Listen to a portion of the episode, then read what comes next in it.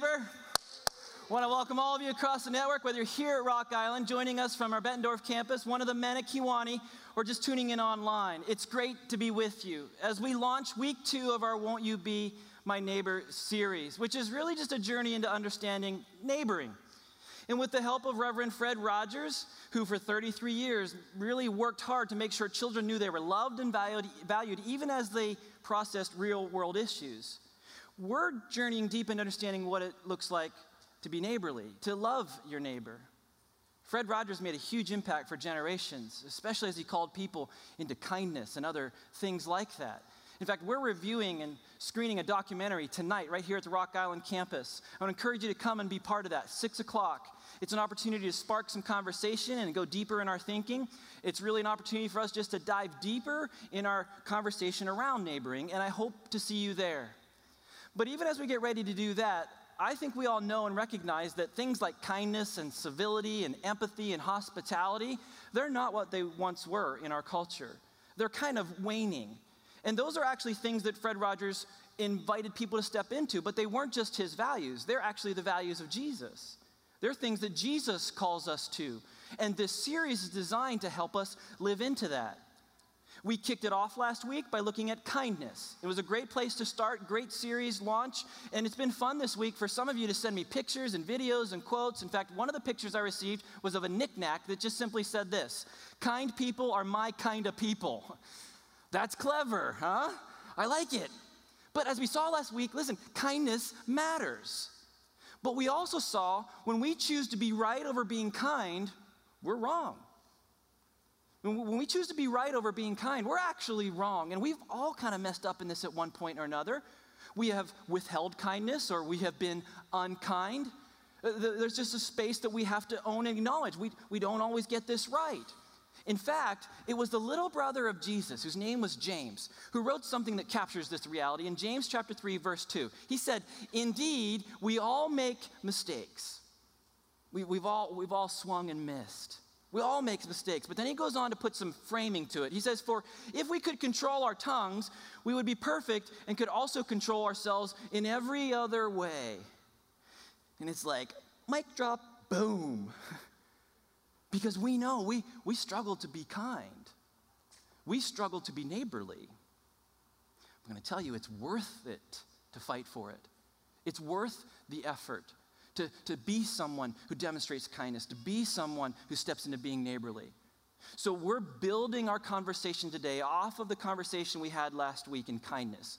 And if you missed the conversation, totally okay. You'll be able to track today's conversation. You can even get online later and catch up to what you missed. But we're, we're building off of kindness as we unpack civility. Civility.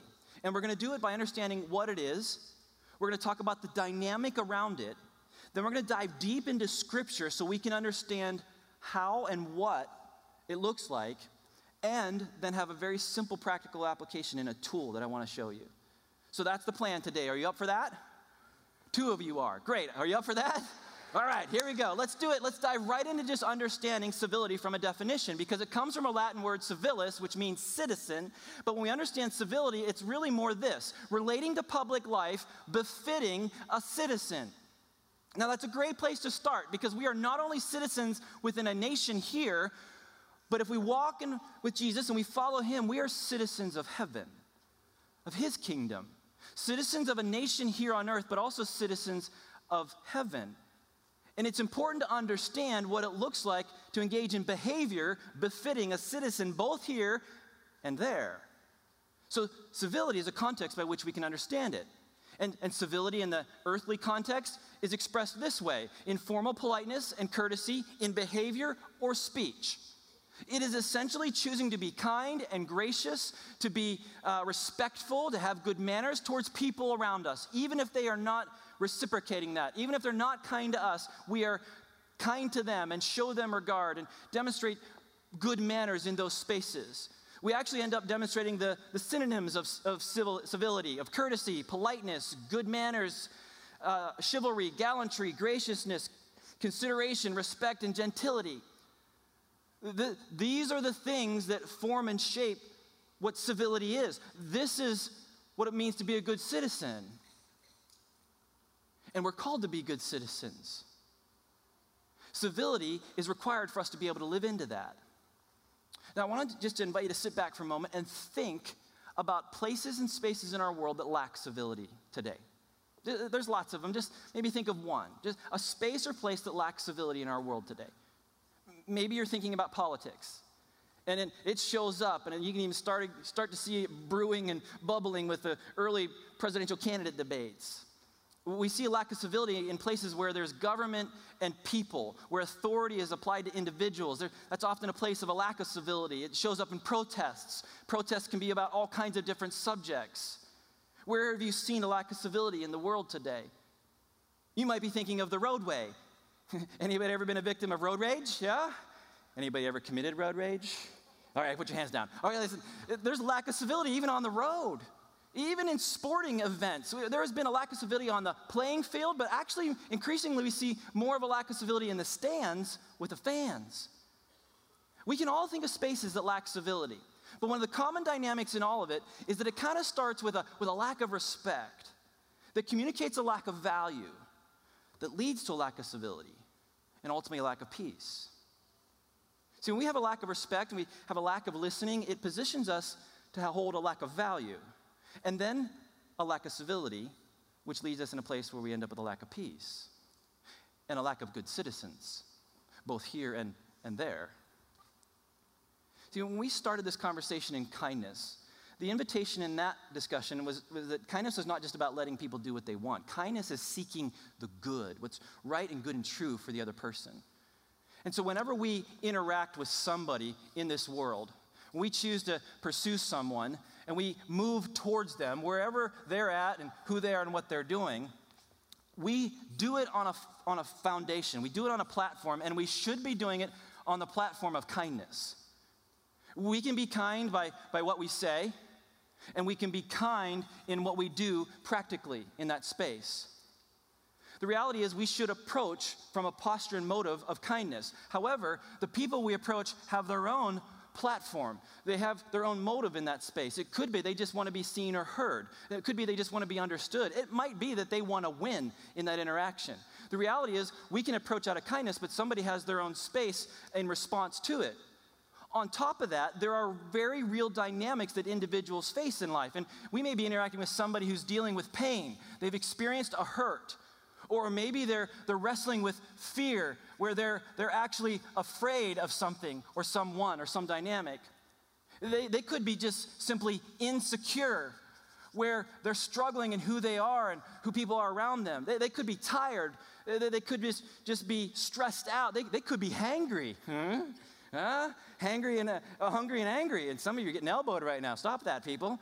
Hey, people have realities here. And whatever that reality is, then pushes back on us, and we've got a choice how we're going to respond.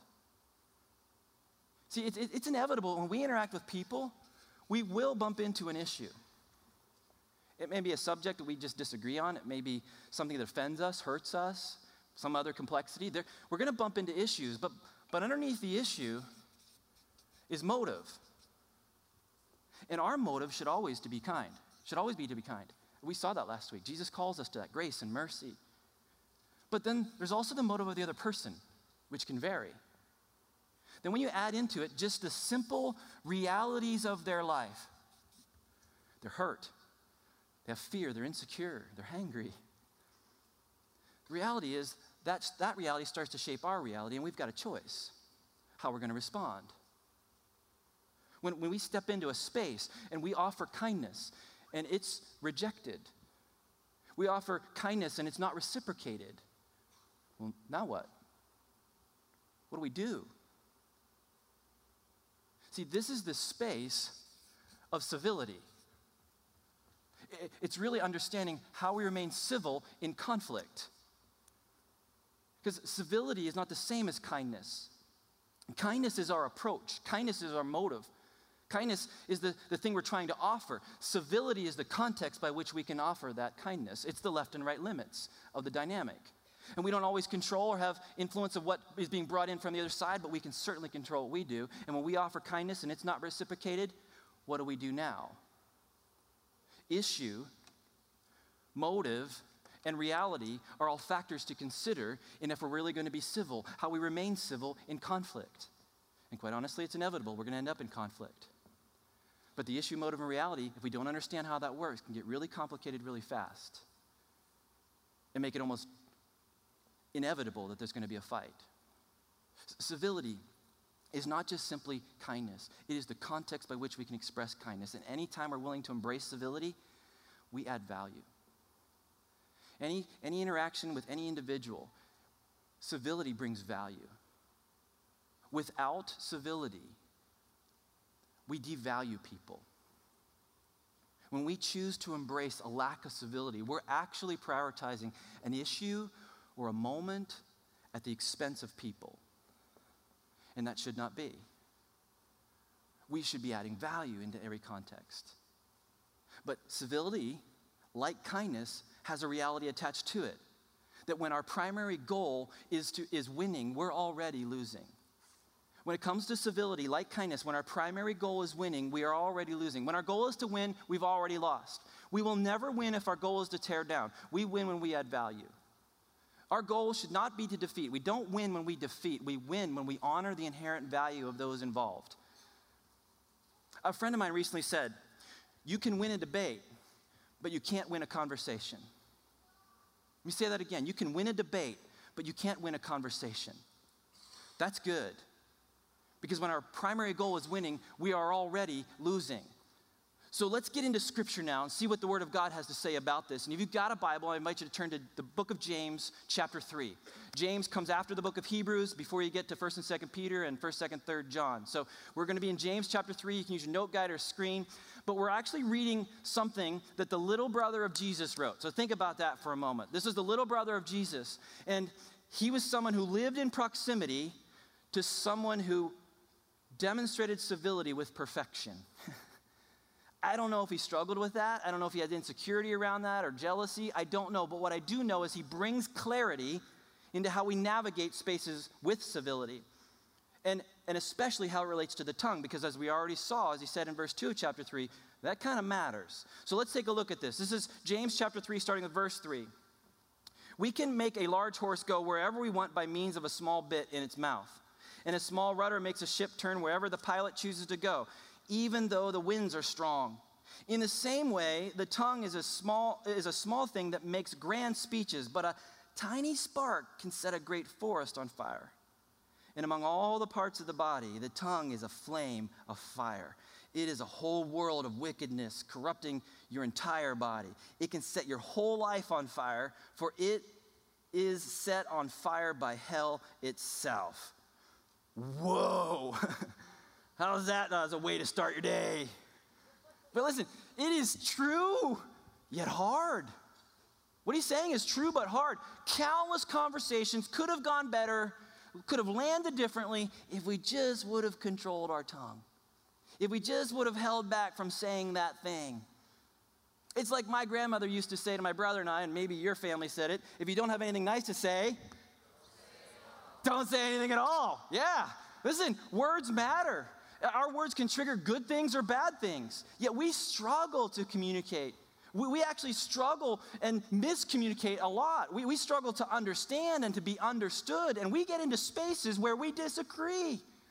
But I'm going to tell you if you're going to be a person who embrace, embraces civility, you have got to understand a simple reality that disagreement doesn't equal opposition. Disagreement doesn't equal opposition. Too many people in our world think that they're equal. They're not. Too many people hear somebody disagreeing and they think they're inherently being attacked and that that person is oppositional. That is not the case. That is not how it works. You can be attacking and you can be oppositional, but simply disagreeing is not being oppositional.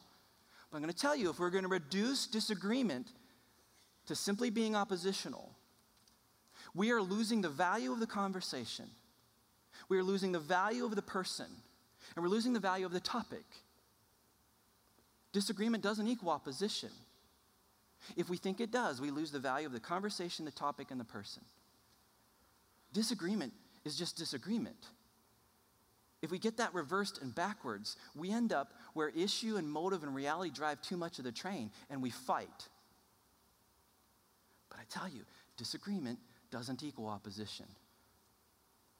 We can actually choose to uh, agree to disagree amicably. We can remain civil if we can control our tongue. So that takes us back to James. Let's jump back into this, into verse 7 and what James has to say. Because James says, People can tame all kinds of animals, birds, reptiles, and fish, but no one can tame the tongue.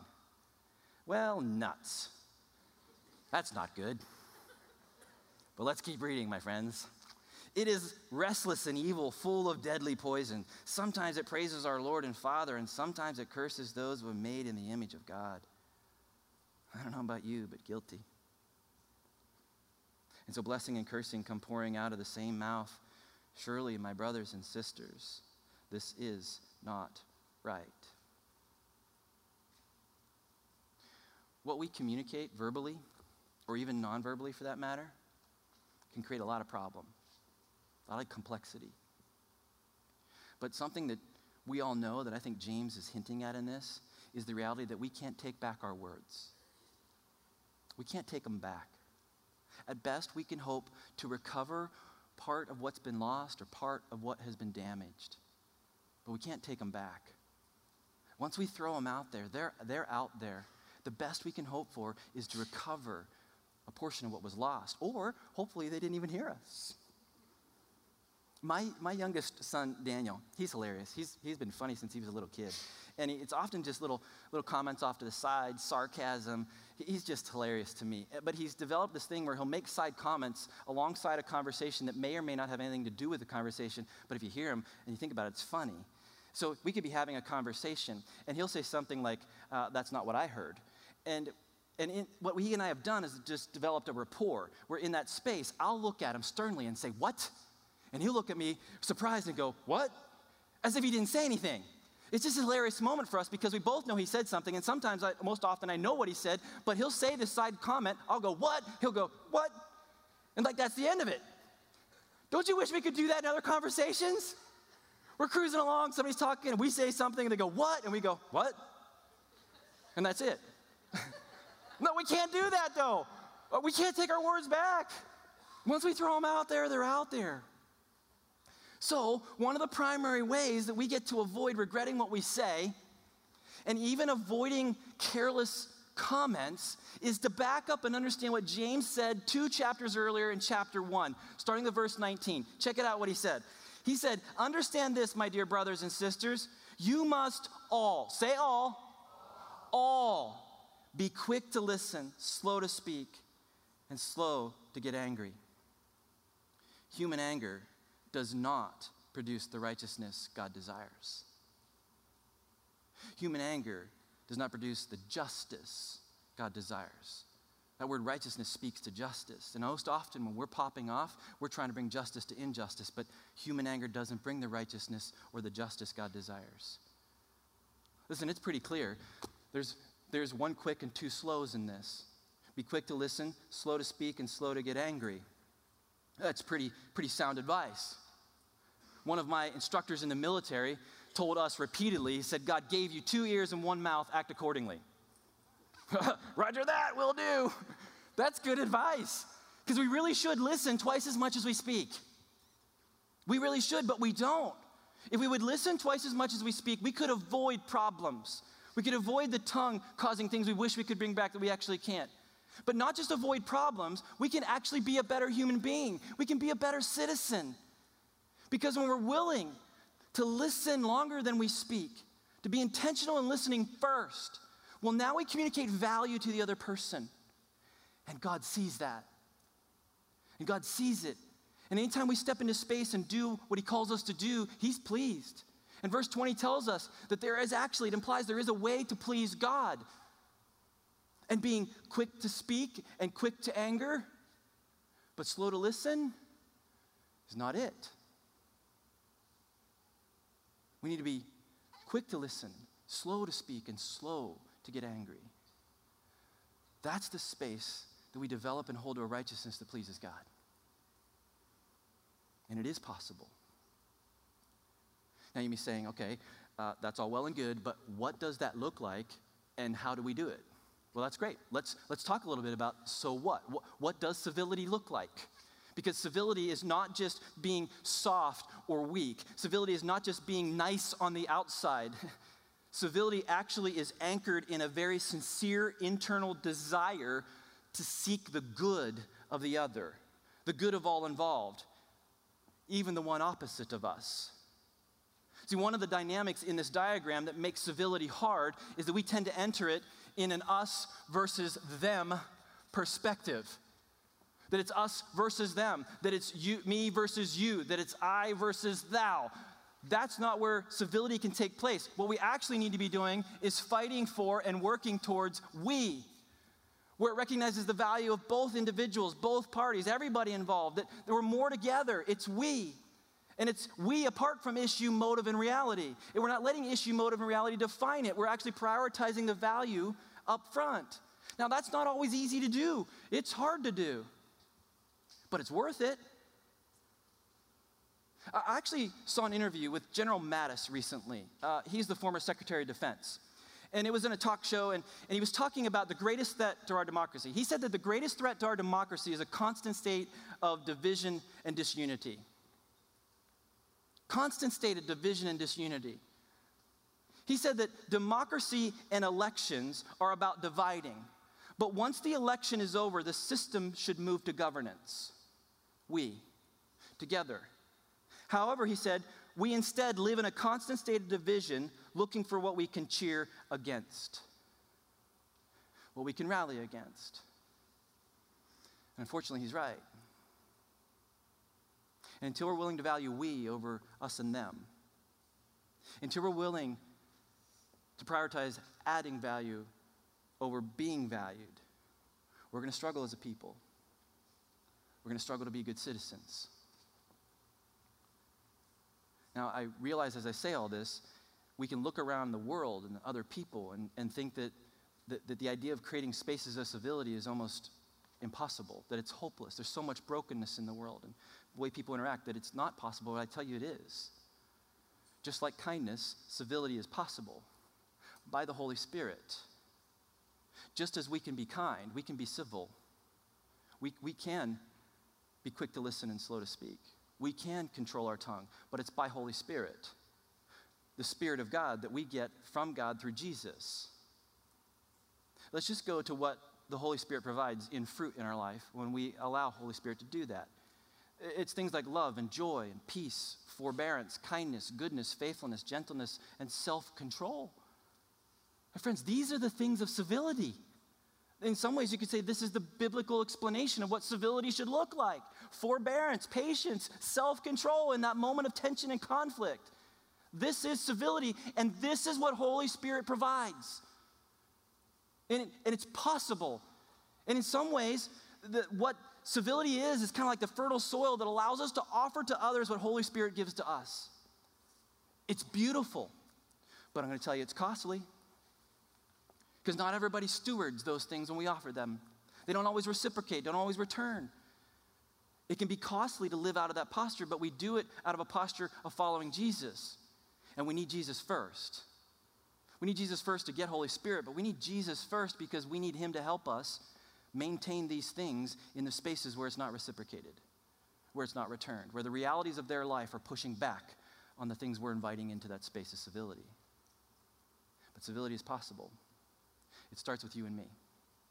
It's our choices because civility is a choice. I don't care what your dynamic is, the moment of the conversation, civility is a choice. It's one that we can and need to choose. Every conflict and interaction is a space to be civil. Apart from the issue, apart from the motive, and apart from the realities connected to it, it's a space to choose to be civil. But we have to choose it. Every time we interact, with another human being is a space we get to choose who we will be, who we're going to bring into the dynamic. We can't control what they're going to bring into, into the dynamic, but we can control what we're going to bring into the dynamic. We can decide. And when we decide well, it positions them to decide well. If we decide poorly, it is highly unlikely they will decide well in response. But when we decide well, we make it easier for them to decide well. We create the space of civility, the left and right limits of living out kindness and mercy and grace in that space. But we have to choose it. It's a choice apart from issue, motive, and reality. And it's always an option as a choice.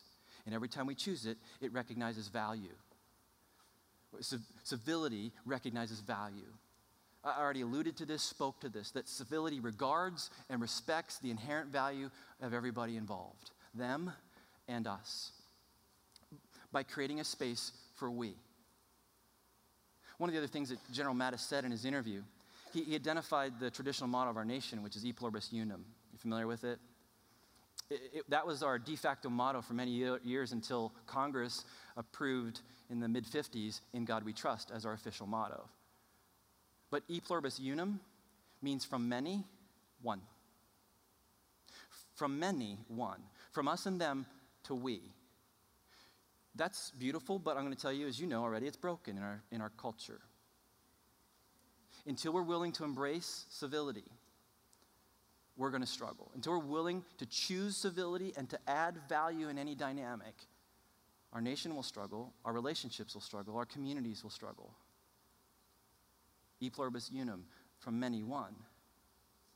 Whenever we encounter an injury, a slight, or an offense, or, or maybe you, you just struggle with a short fuse, short fuse in your world, I want you you to know that that's not God speaking right now. I don't know what that is right now.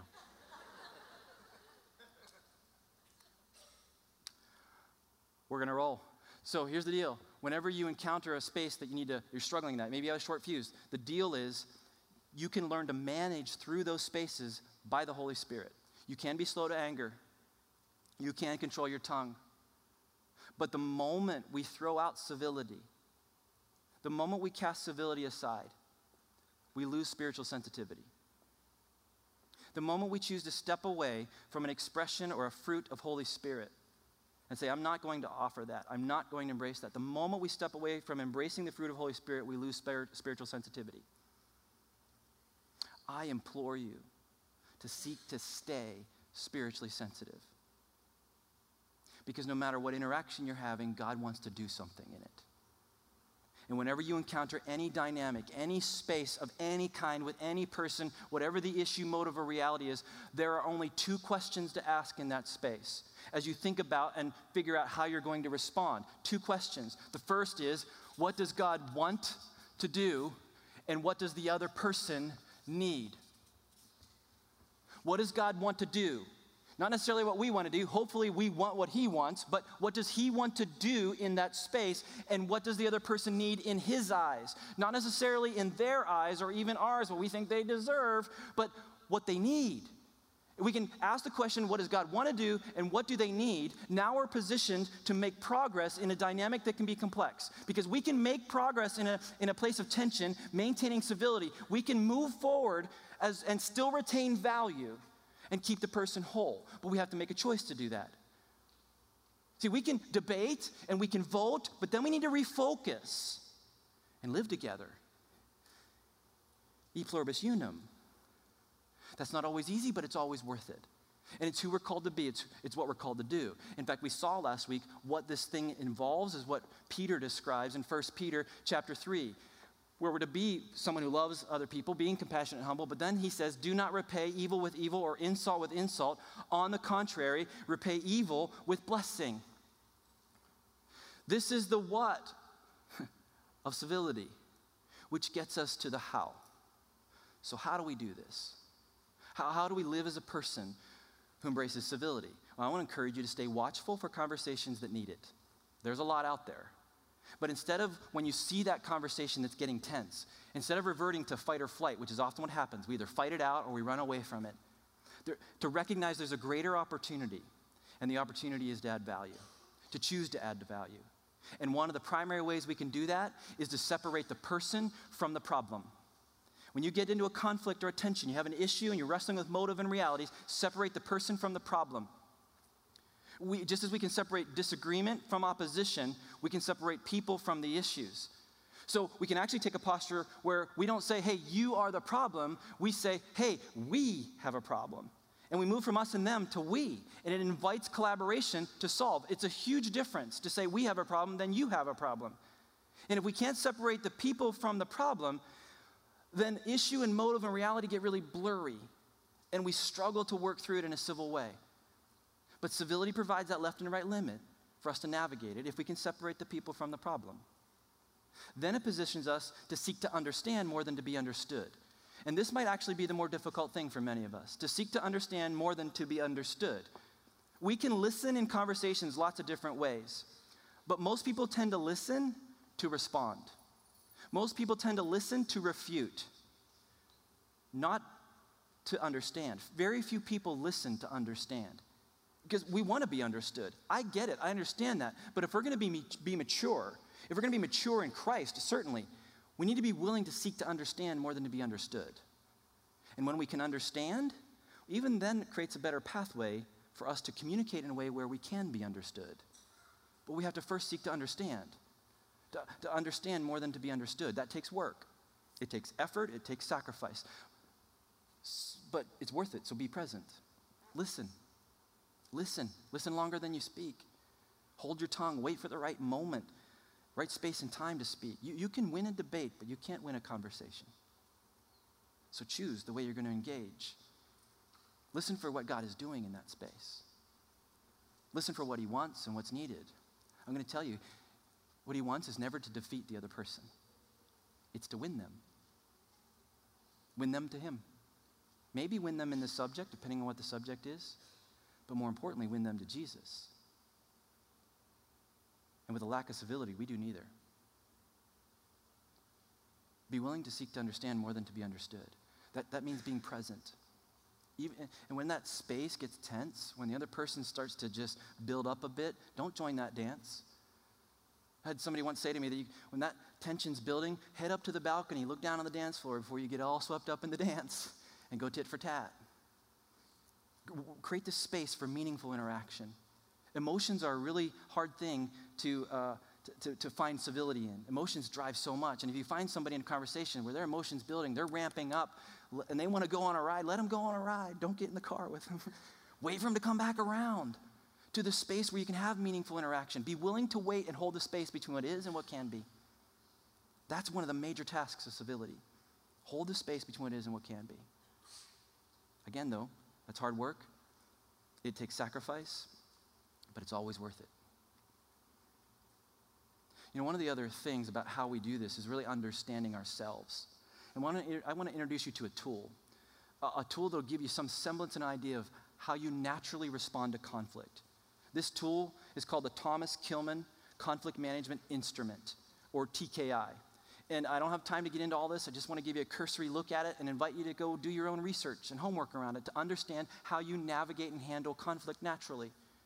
Here's how this thing breaks down. There, is an, there are two X and Y axis. You have, have an assertiveness here and a cooperativeness here. It starts low and moves to high, starts low and moves to high. So, high assertiveness is our willingness to seek our preferences at the expense of others.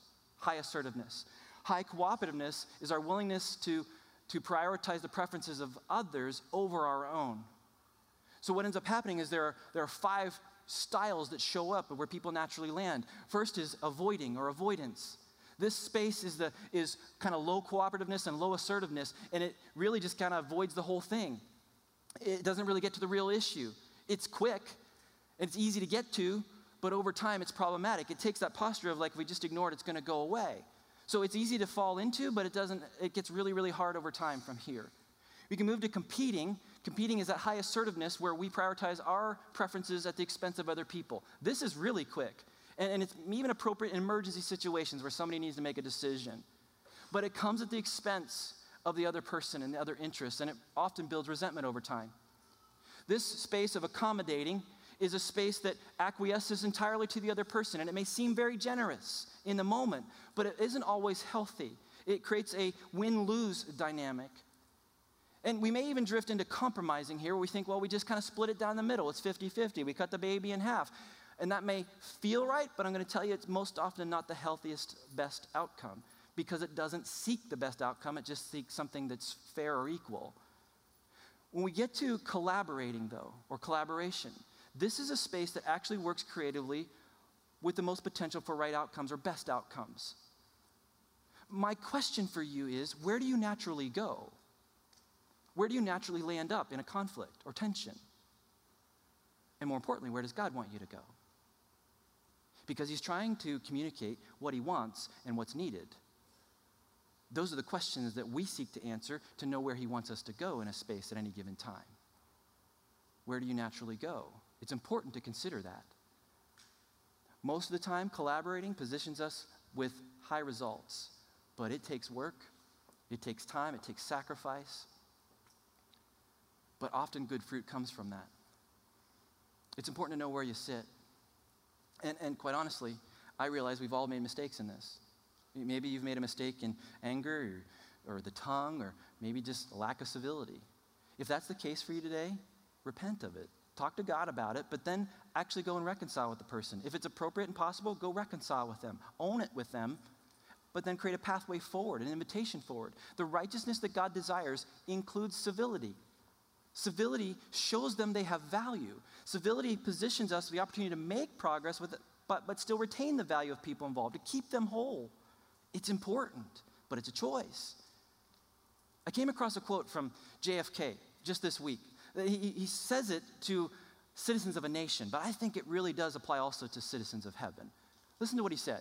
He said, Let us begin anew, remembering on both sides that civility is not a sign of weakness, and sincerity is always subject to proof.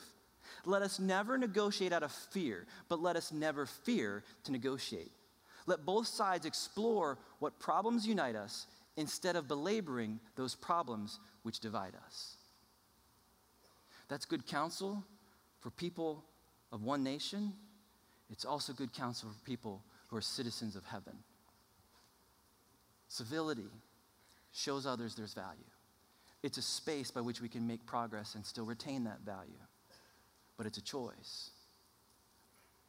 My prayer is that you will take that step in choosing civility, despite issue, despite motive, despite reality.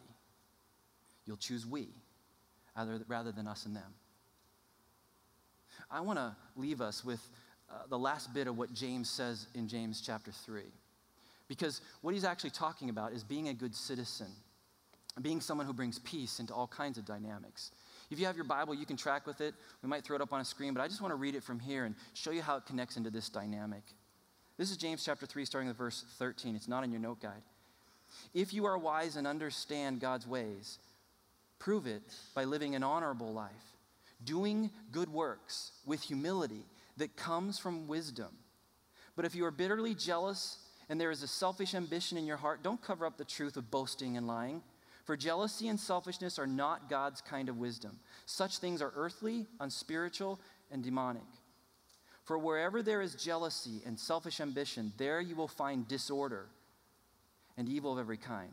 But listen to this, verse 17 and into 18. But the wisdom from above is first of all pure it is peace loving. It is gentle at all times and willing to yield to others. Willing to yield to others. It's full of mercy and the fruit of good deeds. It shows no favoritism and is always sincere. And those who are peacemakers will plant seeds of peace and reap a harvest of righteousness. My friends, Let's be citizens of peace, peacemakers who bring peace into the context of civility, choosing it, seeking to add value, seeking to understand more than be understood. And whenever God creates a space for us to do that, may we be bold enough and courageous enough to hold the space between what is and what can be, to hold it, but hold it in the power of Holy Spirit. for His glory. It's a choice. My prayer is you will do this this week and in the months and years ahead because it matters. Will you pray with me? Heavenly Father, I thank you that you're a God who not only calls us to the things we're talking about, you're a God who models them, who shows them to us. You have been kind to us. You have demonstrated civility to us. You have demonstrated forbearance and self control and love and peace and patience and gentleness. And I am grateful. I pray for my friends today who maybe need to do a little bit of reconciling with you that they will have the right conversation about what you want and what they need in their life from your perspective. And they will step into relationship with you through Jesus. But I also pray, Father, that you would help us to understand where you want us to lean into relationship differently and into a space of civility. Despite the issue, the motive, or the reality, to be a people who actually seek to understand more than to be understood, who, are able to separate people from the problem and who choose civility and choose to add value. So there will be opportunities. I pray, Lord, you would give us the opportunity to understand when those are and to step boldly into them. So even as we go back into worship through song, may you continue to speak and lead for your glory. We love you. We pray these things in the strong and mighty name of Jesus. And everybody said, Amen.